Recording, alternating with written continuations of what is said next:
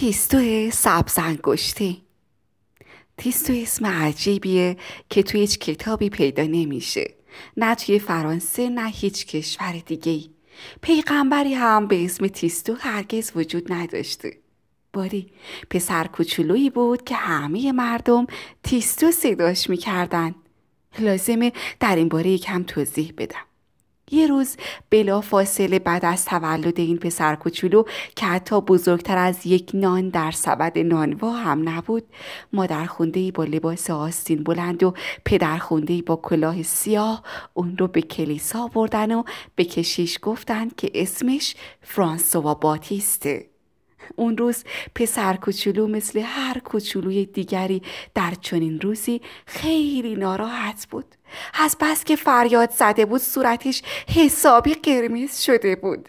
ولی آدم بزرگا که هرگز از ناراحتی های تازه به دنیا اومده ها هیچ چیز نمیدونن، معتقد بودن که اسم بچه فرانسوا باتیسته. بعد مادر خونده آستین بلند و پدر خونده کلاه سیاه به سر اون رو به گهواره‌اش برگردوندند و بلافاصله بعد از این جریان اتفاق عجیبی افتاد. آدم بزرگا انگار قادر نبودن اسمی رو که خودشون روی اون پسر کوچولو گذاشته بودن به زبون بیارن. تیستو صداش کردن. البته میگن این اتفاق خیلی هم نادر نیست. تا حالا بارها پیش اومده که دختر یا پسر کوچیکی در شهرداری یا کلیسا به اسمهای آناتول، سوزان، آنیس یا ژان کلود نامگذاری شده، اما بعد اونا رو تولا، زد، پوس، میستوفر صدا زدند. این میرسونه که آدم بزرگا واقعا اسم ما بچه ها رو به درستی نمیدونن، همونطور که نمیدونن ما از کجا اومدیم، چرا توی این دنیا هستیم و چه کار باید بکنیم. آدم بزرگا درباره همه چیز فکرهای از پیش شناخته شده ای دارن که وادارشون میکنه بدون فکر کردن حرف بزنند. و میدونیم که فکرهای از پیش ساخته شده عقاید نادرستی بوده. این عقاید مال سالها پیشه و معلوم نیست به دست چه کسانی ساخته و پرداخته شده.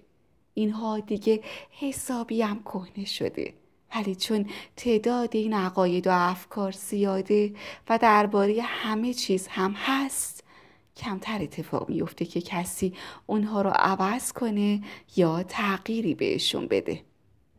اگه ما فقط به خاطر این به دنیا اومدیم که روزی مثل بقیه آدم بزرگا بشیم و حقایق از پیش آماده شده رو به راحتی توی کلمون جا بدیم تا روز به روز بزرگتر بشن، که هیچ.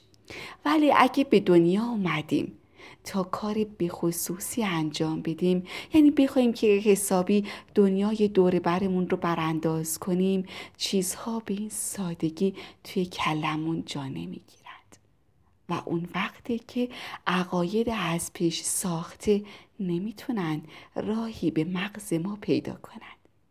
همین که از گوش راستمون وارد بشن و از گوش چپمون بیرون بیان و با باد هوا یکی بشن، اون وقتی که با پدر و مادر و با آدم بزرگهای دیگه درباره عقاید عجیب و غریبشون به بحث میشینیم. و این درست همون چیزیه که برای این پسر کوچیک که تیستو نام داشت اتفاق افتاد. یعنی عقیده‌شو درباره نامش نپرسیدن. با تیستو، پدر و مادرش و خونه‌ای که می‌درخشه آشنا میشیم. موهای تیستو بور بود و نوکشون فرفری. در نظر بیارید پرتو آفتاب رو که با نوک فرفری به زمین برخورد کنه. تیستو چشمای درشت آبی داشت. لب‌های قرمز شاداب اون رو زیاد می‌بوسیدند.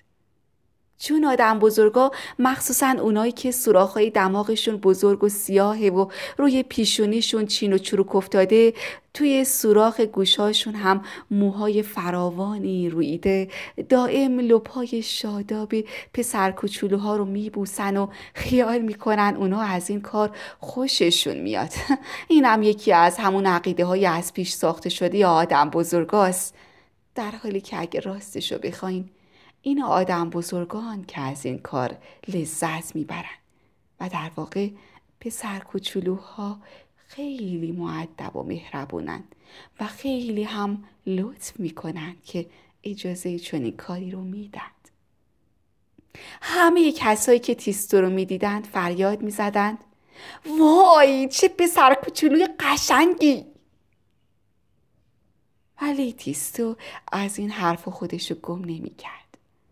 برای تیستو زیبایی یه چیز کاملا طبیعی بود و خیلی تعجب میکرد از اینکه میدید بعضی از مردا و زنها و بچه‌های دیگه مثل او و پدر و مادرش زیبا نیستند، چون هم پدر و هم مادر تیستو فوق‌العاده زیبا بودن و با دیدن اونها بود که تیستو فکر میکرد زیبا بودن یه چیز طبیعیه، در حالی که زشتی برای اون نه طبیعی بود و نه عادلانه.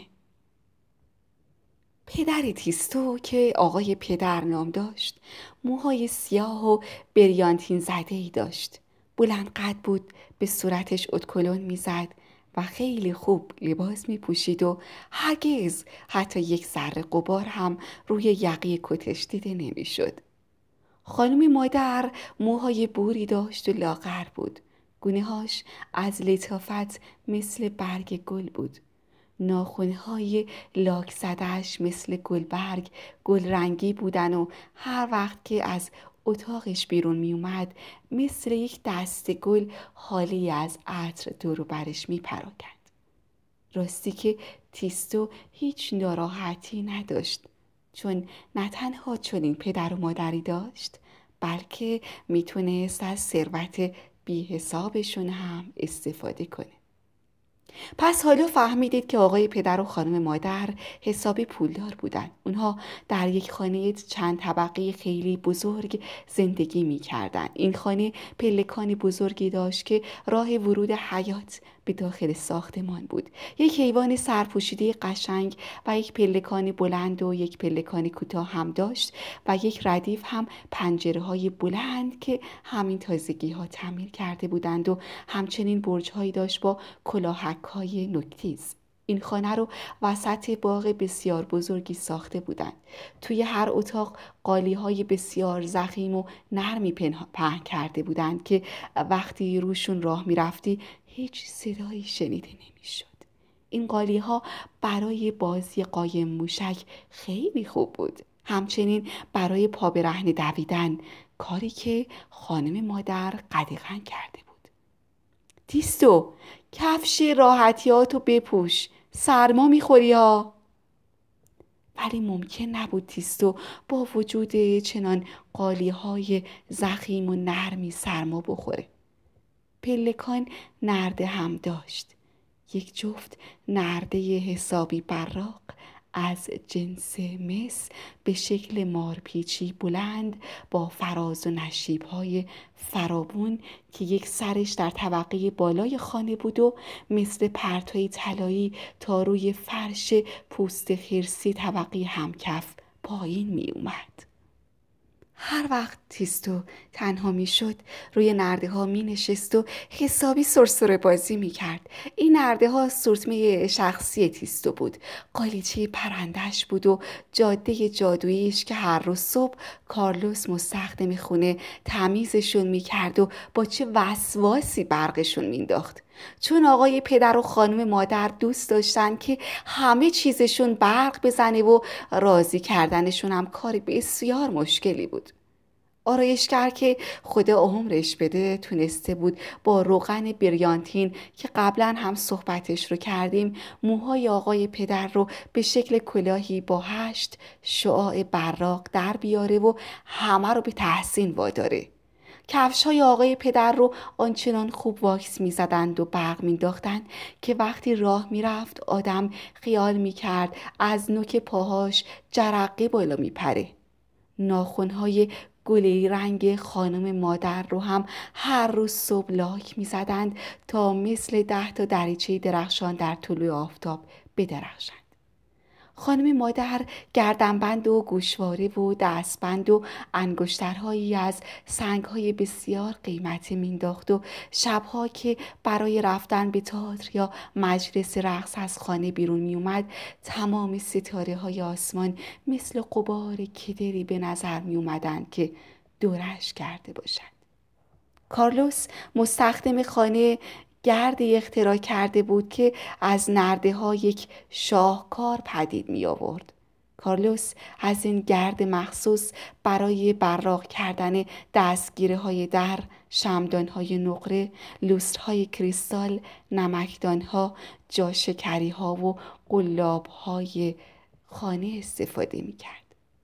آدم برای تماشای 9 تا ماشینی که توی گاراژ خوابانده بود میبایستی عینک سیاه به چشم میزد، از بس که برق میزدند. وقتی هم که ماشین ها رو دنبال هم توی جاده راه مینداختند، مردم کنار پیاده روها به تماشا می ایستادند. صف ماشین ها به تالار آینه میمانست که به حرکت در اومده باشه. تحصیل کرده ها فریاد میزدند: به که این کاخ ورسایه! اینها که هوش و حواس درست حسابی نداشتند، به خیال اینکه تشییع جنازه به احترام کلاهشون رو برمی داشتن. زنهای دلربا هم از بدنه براق ماشینها به عنوان آینه استفاده می کردند و صورتشون رو تند تند پودر می زدند. توی استبل هم 9 تا اسب نگهداری می شد، یکی از یکی دیگه زیباتر و خوشندامتر. یک شنبه ها وقتی میهمان می آمد، اسب ها رو توی باغ می آوردند تا منظره باغ قشنگتر بشه. اسب سیاه موبلند با جفتش که مادیان قشنگی بود می رفتن زیر درخت ماگنولیا. کره اسبی که اسمش ژیمناستیک بود به جای همیشگیش نزدیک آلاچیق می رفت. روبروی خانه روی چمنزار سبز سگوش هم 6 تا اسب سرخ رنگ که از نژادی بسیار کمیاب بودند و آقای پدر از داشتنشان بی خود میبالید یله بودند.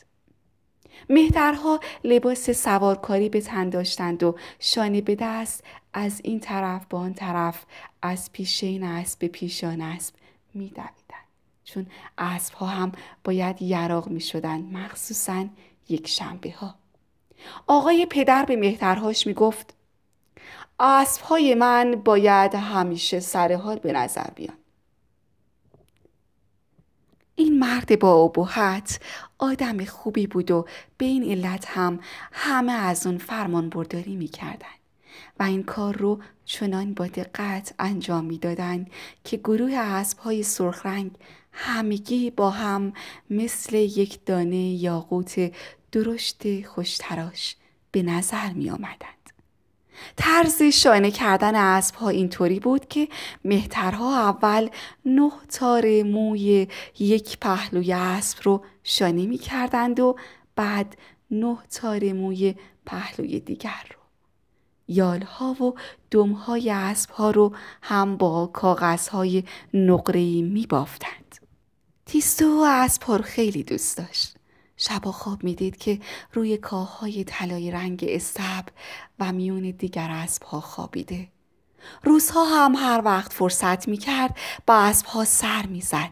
وقتی شکلات می خورد کاغذ نقره‌ایش رو با دقت کنار میگذاش که به مهترها بده تا یال و دم ژیمناستیک رو با اون آرایش کنند، چون ژیمناستیک رو از اسب‌های دیگه بیشتر دوست داشت. البته دلیل این علاقه رو خوب میشد فهمید. قد تیستو و ژیمناستیک تقریباً هم اندازه بود و به این ترتیب زندگی کردن در خانه‌ای که میدرخشید و در کنار پدری که می درخشید و مادری که به یک دست گل میمانست در میان درخت های قشنگ، ماشین های قشنگ و اسب های قشنگ باعث شده بود که تیستو بچه کاملا خوشبختی باشه. پایان قسمت اول داستان تیستوی سبز انگشتی. راوی افسانه‌سرا.